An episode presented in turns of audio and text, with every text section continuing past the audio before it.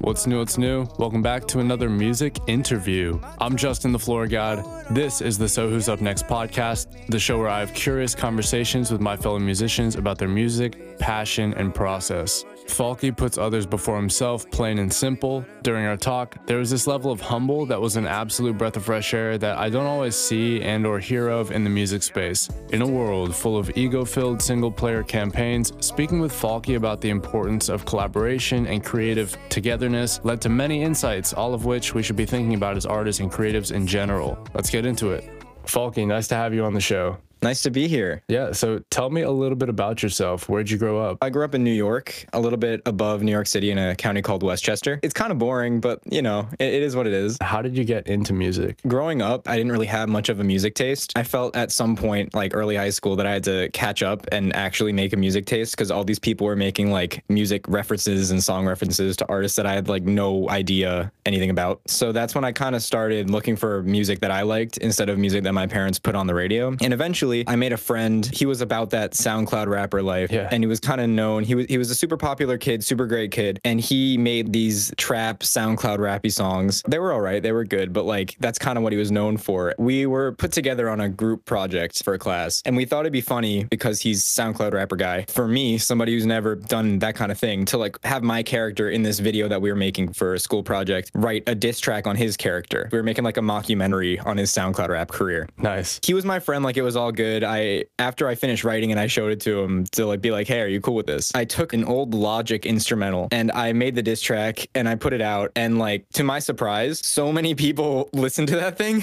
Yeah. it was so trashy. I didn't know how to mix. It was like with my old blue yeti without a pop filter on audacity without any mixing at all. Classic. yeah, and like some somebody came up to me in Spanish, and I I never talked to the people who were like upperclassmen just because I wasn't it, with that group. But someone came up to me who I never talked to, hmm. and they were like, "Hey, listen to that diss track. It was actually pretty funny." And I got so hyped, and I kind of figured, why not actually write an actual song? So I, I got in my feels, and I wrote another like rap song that I put out that I've since deleted because it was the same like pop filterless Blue Yeti thing, and um, it was pretty good. The quality was trashy, but it, it was pretty good. And since then, I, I kind of tried rapping, and it didn't really work out too well because I'm not that good of a rapper. So I switched up to singing, and now here we are. Yeah, and I, I like that as an origin story. That's something I haven't heard yet. I can only imagine the feeling, the rush of being recognized at school. I remember my senior year of high school, I, I began making beats and I made this one beat and had a rapper friend rap over it. And then I had people coming up to me being like, yo, this song actually slaps. And I was like, really? Maybe I got something here. And I guess the rest is history. So to hear you kind of say the same thing, super cool. I'm glad that you found your lane too. Before we talk about your music, I definitely want you to tell us a story about how you got your name Falky. What's the story behind that? Okay, so my name is Noah Falk. Growing up, I was a pretty introverted kid, and I just kind of went by Noah because like it was either that or my dad called me Nacho sometimes, and Nice. I'd rather not be called Nacho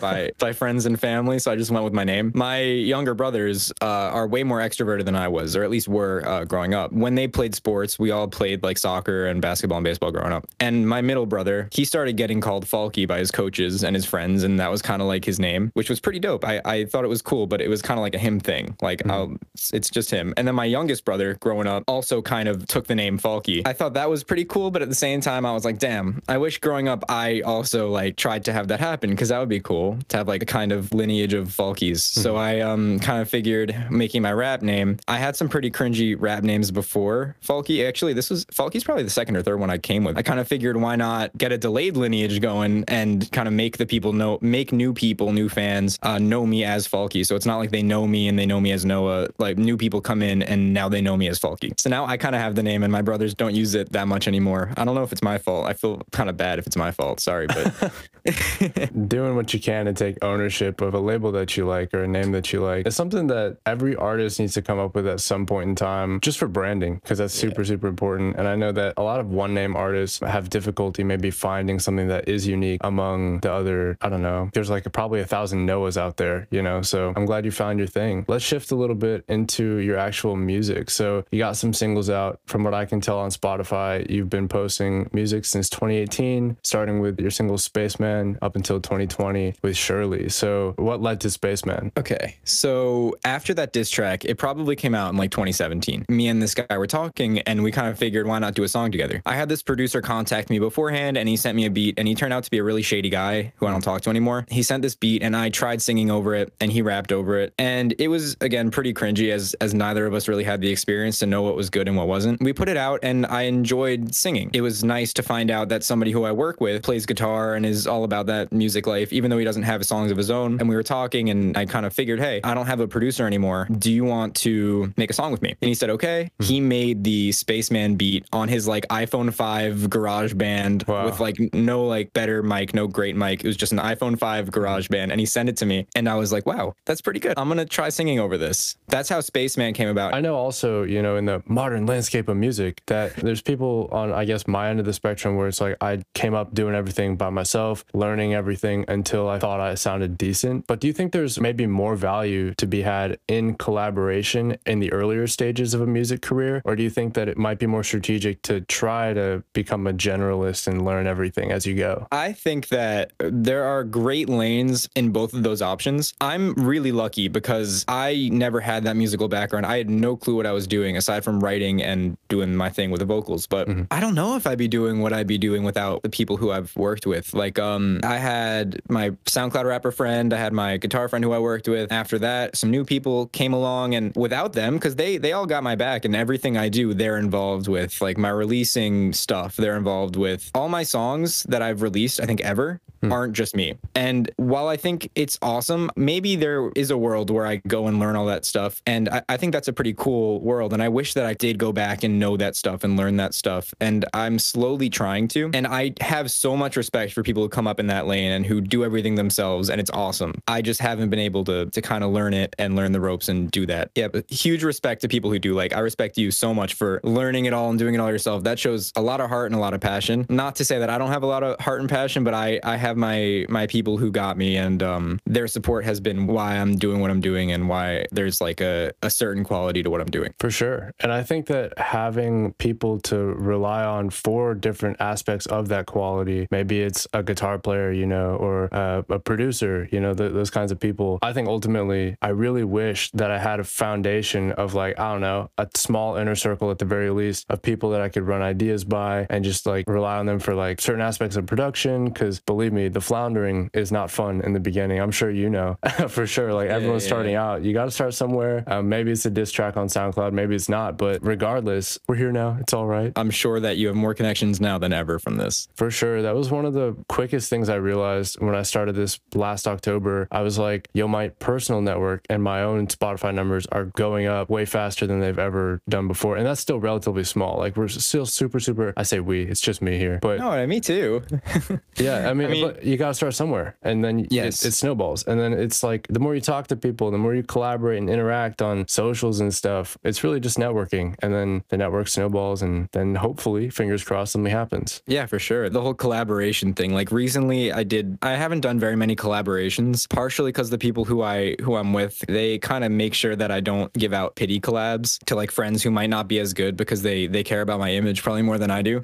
uh but but doing collaborations is so helpful. You make friends out of it. You your numbers increase, their numbers increase, especially if they're like good people and not kind of just using it for the numbers. Yeah, collaborations. I'm glad you found out. This is probably one of the best ways to find out that that's how it works. And I feel like it's a relatively safe way too, rather than just throwing yourself at people and then maybe things not going the right way, getting screwed over by a studio or something, maybe, or Yeah, I don't exactly. know. But let's dive a little further into the networking thing. So I'm looking at your Instagram and your bio. You have the Live to Create intern there. I'm curious about the current networking opportunities that you have with Live to Create with that media group. What's that like for you? Oh, it's awesome. I mean, it, it's kind of ending now, I think, because it was a spring internship, hmm. and I'm just waiting on the email that says that we're wrapping it up. But it was super fun because I saw them on TikTok. They have a whole thing promoting the smaller artists, and they hmm. have a, a really massive playlist. Basically, it's like an A&R playlist almost, where you have to submit and then you get curated on. They were promoting this guy called Chase Paves at the time. I saw they had a thing up on their Instagram that had interns like apply. They they wanted interns, I'm sure, because it was getting too big for four people to handle. I started writing for them a little bit, like articles and such, and then I started interviewing artists for them. I've only done one interview. That was super cool, and knowing that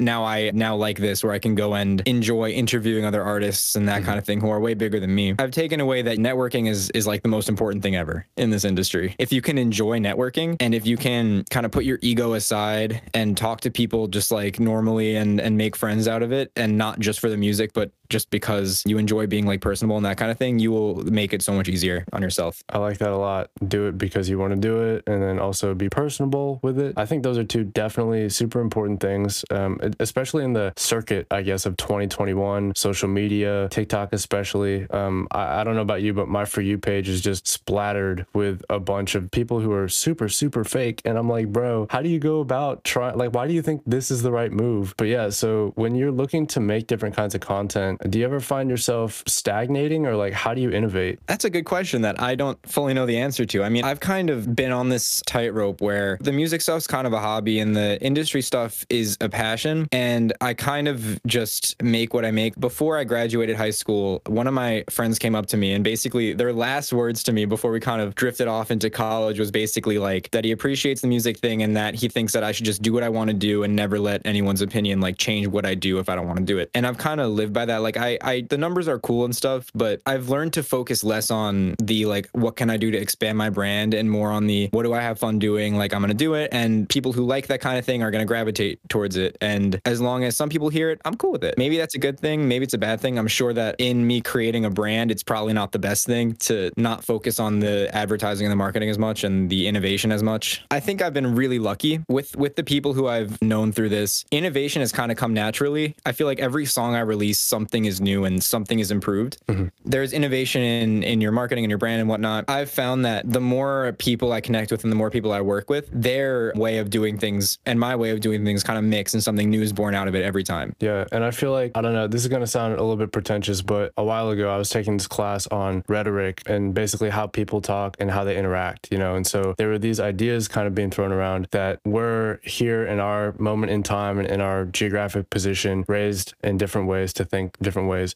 And so, no matter who you are or where you're from, even if you are both local, that mix creates a blending of those ideas. And so, no matter who you're talking with or working with, it's always going to be something new, regardless of whether or not that's the intent. I feel like that's also a great mindset to have of kind of just not giving a fuck about whatever people are thinking. I know for me, that's especially difficult to overcome. I, I honestly don't know how I'm going to get there yet because image is super important, uh, branding is super important, and it's so hard to avoid those things. And and that way, it's kind of a burden, but it's a necessity because that's what everyone else is doing. So it's like what you got to do to survive, kind of thing. I think that was wise, not pretentious. I think that well, at least for me, getting into that mindset, it wasn't really that much of a process because again, it, I was it was literally born out of a diss track. Like people already had that image of me. What what uh, is it going to go down? is it going to get worse? Mm-hmm. I kind of have tried building my brand, if if brand is the right word here, as just kind of being like a generally nice person who does what he wants to do. Like I'm sure I've had conversations with everybody who's ever DM me, whether I know them or not, about mm-hmm. my music stuff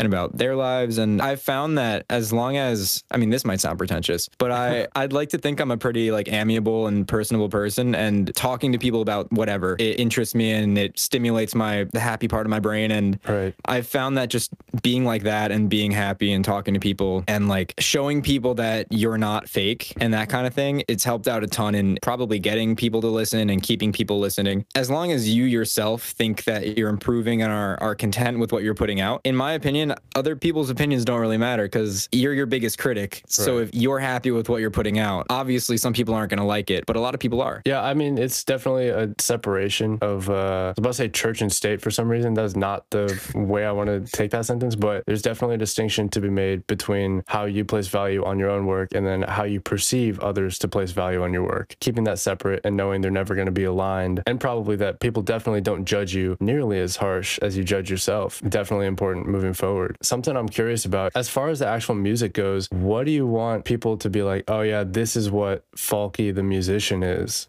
I don't know. I everyone's going to perceive me differently. One of the most probably impactful stories that I've had as an artist has come from how I was perceived by somebody. Back in high school when I started, all this stuff happened in high school. College has been very uneventful for perceiving my music. There was one day when a friend of mine who I say a friend, but we, we never really talked that much. We weren't in the same group. We mm-hmm. kind of just said hi in the hallways. He came up to me in the hallway and basically he said, Thank you. And I said, For what? Like, why are you thanking me? Mm-hmm. I said, For what? Really angrily there, but I was curious and I said, For what? And he said that the night before he was sitting in his car and he had a plan to commit suicide. Oh, wow. And and he was listening to music and then one of my songs came on and then he stopped and went home. And that story, it is probably the most impactful exchange with a person that I've ever had in my life. And if I could do that for one person, my goal as an artist has already been accomplished. That being said, if I can make people feel anything, that's that's what I want to do. I think that music is at its best when it makes people feel an emotion. And like not to say that music that doesn't make people feel is great because it is. Um, like a lot of pop songs and party songs are meant to like get people hyped, but being able to have made people feel something with my music has been my goal and it will always be my goal. And the more people I could do that for, the better. As long as people are listening and people are taking something out of it, that's what I want people to know me for is kind of just being there, doing my thing. And you know what? It doesn't even matter if people know me for anything. As long as they listen to my music and resonate, that's good enough for me. Yeah, for sure. This is a bit more of a hypothetical, but when we look to bigger artists like your Post Malones, Khalid's, whoever, they're obviously they've reached a point in their careers where it's completely unsustainable to try to interact with everyone individually. And so as a result, you get maybe like a Reddit AMA or I don't know, they respond to some comments, they like people's comments and things like that. But how important do you think it is to maintain that connection with your audience and with your fans? I think it's really. I, I like how you say fans. I, I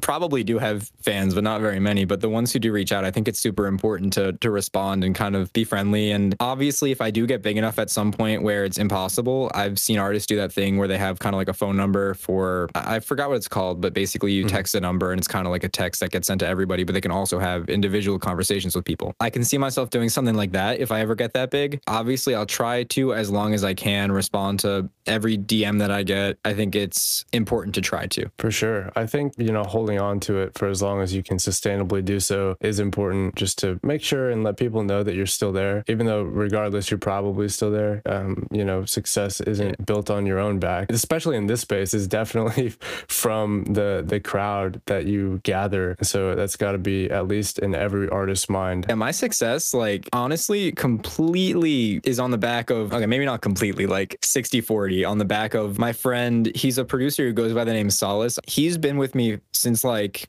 day three, not day one, because I was kind of doing my own thing on Right. day one and it wasn't that good. But literally, we met, we had a Discord server and there was like a CSGO tournament that I was a part of. And he also played. And he said that he produces. And I was like, oh, I make music. And since that day, we've just been working on songs together and he helps me mix all my stuff. And he made beats for me at one point, but I think he's more of a mixy audio engineer now. But like without him, I would be nowhere close to what I'm doing right now. He gives really good advice because he has some experience in the music industry. Honestly, it's been probably the biggest help to my music journey so far.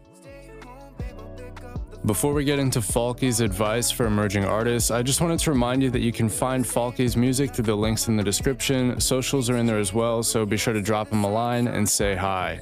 More great talks on the way very soon. Once we hit that 50th episode, new shows are mostly going to be in a video format. If you ask me, it's about time, and I can't wait to get there. Just stay cool, stay calm, stay patient. It'll happen. Now for some advice. What advice do you have for aspiring musicians wanting to up their game and take their sound to the next level? This is advice that I personally have not followed yet. Okay. But in talking to um, some artists recently called Juco, they're a band who are way, way, way, way, way criminally undervalued. They were talking to me about the importance of performing, and I think that that is insane and correct completely. I've never performed because I'm stage shy. I'm hoping to change that this year, maybe. But um, I think performing is so important at open mics, at literally whatever you can get your hands on. If you're close to a city, infinite opportunities there. But performing will get you those connections. It'll get you those experiences. Advice that I myself follow is just kind of do your thing. And I think making music for you is super important. Not every song has to be perfect. That's also something that I think is a super important lesson. If you set yourself on making every song you make perfect before putting it out, you're never going to put out a song because again, you're your biggest critic and you're ne- you're always going to hear those little flaws.